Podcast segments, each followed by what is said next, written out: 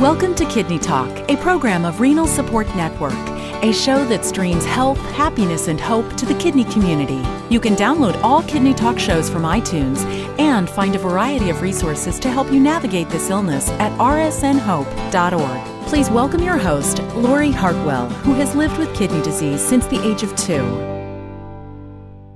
So, today we're uh, going to be talking about a subject I don't know a lot about, and it's one of the reasons that people get kidney disease and kidney failure, and it's called Alport syndrome. And today I'm speaking to the president and co founder of the Alport Syndrome Foundation, and her name is Sharon Lagas. So, please welcome to the show, Sharon. Thank you. So, so tell us a little bit about what is Alport syndrome? Well, Alport syndrome is an inherited kidney disease that causes uh, kidney failure as well as hearing loss and vision problems. And what actually goes on in the body? Is it, I'm just intrigued by that. Yeah, it's all um, because of a little collagen defect. It's actually the collagen 3, 4, and 5 network that's in your body. It's a connective tissue or a basement membrane. And the basement membrane is in your kidneys, your ears, and your eyes. That's why um, each of those are affected. And there are three different genetic types of Alport syndrome. There's X-linked, uh, autosomal recessive and autosomal dominant that affect each of the different uh, collagen molecules. And so the most common is X-linked Alport syndrome, and that's um, that causes boys to be affected more than girls, although girls do get the disease as well. So boys oftentimes will uh, experience kidney failure in their late teens and early 20s, all because the connective tissue of the kidney was not formed properly and is damaged over time. Now, I was reading your bio, and this is something very personal to you because you've been dealing with this for generations. Can you give us a little bit more information about that? Yes, three generations of my family have been affected by Alport syndrome. And that's one of the things that's very devastating about the disease. For many families, it's a diagnosis for the entire family and not just the individual. So in um, in 2004, I lost my brother to the effects of Alport syndrome at the age of 38 years old. And the same month that I lost my brother, I found out that two of my three children, both of my boys, had Alport syndrome, as well as my brother's two daughters, my nieces, and that I had the disease as well as my mother. So it was quite devastating, and you know we looked to connect with other families dealing with the same thing. And at the time, there was no organization for Alport syndrome and so we um, we decided to start the foundation, and I was lucky enough to meet up with some other people, other families affected by the disease, and some con- concerned friends. And we launched the organization in 2007. Now, one of the things that I find is so, you know, striking about this illness that it, it affects the kidneys, but you said hearing and vision. So it comes with an array of complications. Are your family members suffering any of these specific conditions? Um, our family does not has not experienced hearing loss, and we're told that that's due to our specific genetic mutation. Although the majority of Alport syndrome patients do experience hearing loss, and they usually experience hearing loss before they lose their kidney function. So oftentimes we have referrals to the foundation of young boys that with unexplained hearing loss um, that uh, they they um, have been diagnosed or sent to a nephrologist because the audiologists know that the basement membrane that's in the ear is also in the kidneys, and in these instances, these children need to be seen by a, um, a nephrologist. So the majority of patients do experience hearing loss. Vision issues are usually a little, um, they're a little less common, and it's something called anterior lenticonus, and that's usually corrected with glasses. And I should say, for hearing loss, the majority of patients uh, can function fine with um, an hearing aid. There's usually not total and complete hearing loss, um, but there are in some cases, but few. You know, when you think about that, I lost the hearing in my right ear due to an acoustic neuroma about three years ago, maybe four years ago, and I can't hear anything on um, the right side, when somebody's to the right of me, it makes it very difficult when you're in the medical setting because you can't tell where alarms are coming from. And I mean, to think to have both conditions has got to be pretty devastating to people. Probably that's one of the biggest challenges for our young members. You know, the boys in particular.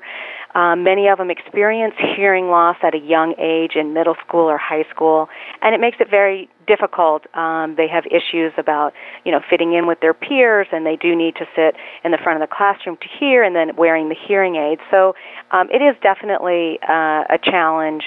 Uh, you know, uh, an initial challenge before they even have to deal with the effects of, um, you know, the kidney problems. I know some of the other illnesses like polycystic kidney disease, some people have it and they don't know it. Is that um, a reality in the United States that people may have Alport syndrome and they don't know it? And, you know, how do you get tested? It is, a, unfortunately, a tremendous reality. Alport syndrome is underdiagnosed and misdiagnosed. We have lots of families that have been told they have familial nephritis uh, or uh, something uh, less, you know, uh, something more benign called thin basement membrane disease that they find out after they've had children that they actually have Alport syndrome. And, you know, Alport syndrome, the initial symptoms, like any kidney disease, um, can go undetected. It's blood and protein in the urine.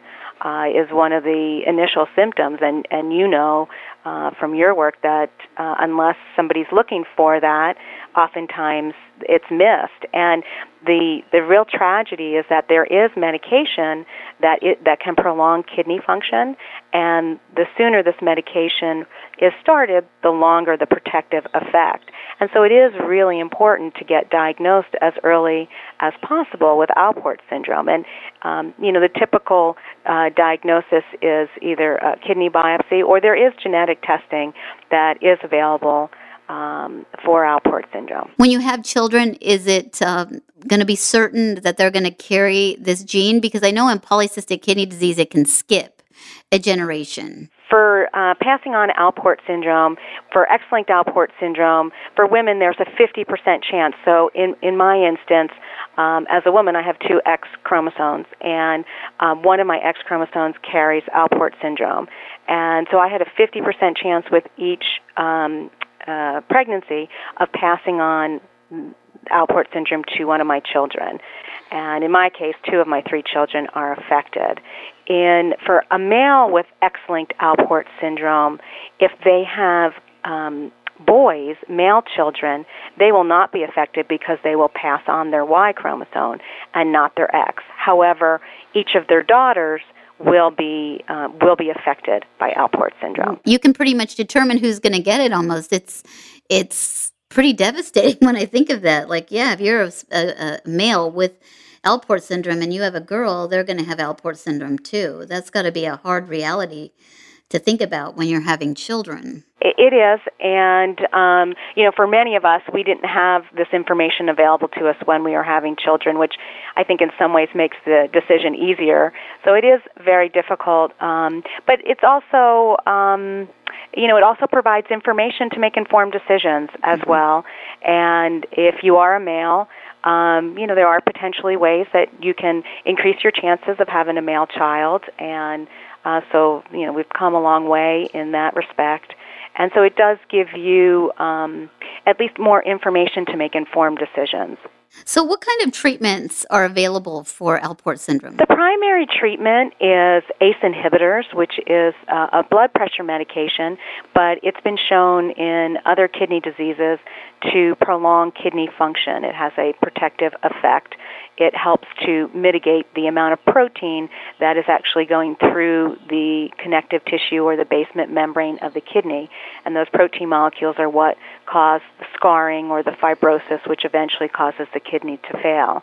So the the primary treatment at this point is an ACE inhibitor or um, or an ARB um, which is um, an angiotensin receptor blocker, and an ACE is an angiotensin converting enzyme. I am so impressed that you said that. well, I'm so used to using acronyms that I thought um, it would be worthwhile to um, to actually, you know, I am totally provide impressed. the full name. I, you know, when I learned how to say secondary hyperparathyroidism, I, I felt like it was a victory. I would say so. Oh, well, glomerular disease, glomerular nephritis, that's one that also gives a lot of trouble to people. yes, definitely. So, you know, so other than that, if, if, if your kidneys fail, you basically can go on dialysis or get a transplant. Is the next um, option. If you get a transplant, can the Alport syndrome affect the transplanted kidney? No. So the majority there are there's a very small percentage that do have something called anti-GBM disease, but the majority of patients that get a transplant um, will no longer have Alport syndrome since it was actually part of their you know original kidneys. So when you're when you're transplanted with Alport syndrome, you essentially no longer have Alport syndrome. Wow, that's pretty amazing. That's exciting. Um, so tell us a little bit about the research that's going on that the Alport syndrome is uh, helping make happen. Yeah, it's a very exciting time. Um, since we started in 2007, we've really seen um, in, an increase in research for Alport syndrome. Um, the patient registry also started around the same time that the organization did. The patient registry is uh, located at the University of Minnesota, and it is uh, the director is Dr. Clifford Kashtan, and so we, you know, work together.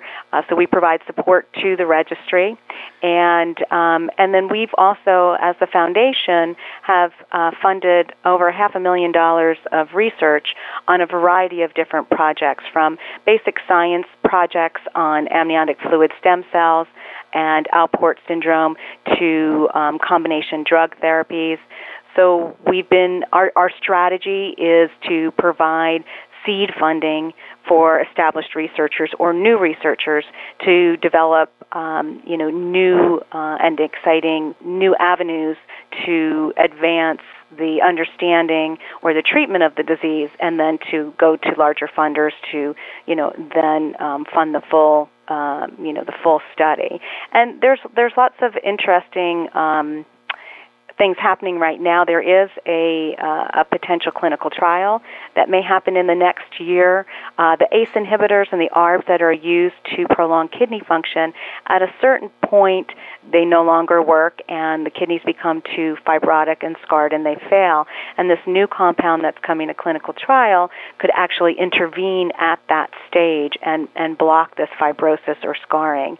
So we're very um, excited to, you know, see um, how that progresses because right now there's really nothing that can prevent this fibrosis effect um, in Alport syndrome or other kidney diseases. And when you mention patient registry, is that to be in the clinical trial or just to basically keep track or try to stay in touch with people who have been diagnosed with Alport syndrome? Well, it, it's for both.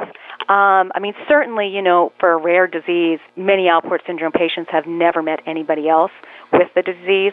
So it is very important to connect patients, and we certainly do that as part of the foundation. Uh, we you know, do patient meetings and family conferences, and they do that through the registry as well. But one of the most important things for a rare disease is if there is a potential therapy that comes to clinical trial, having the patients available for the clinical trial is critical because um, obviously nothing can progress without the patients.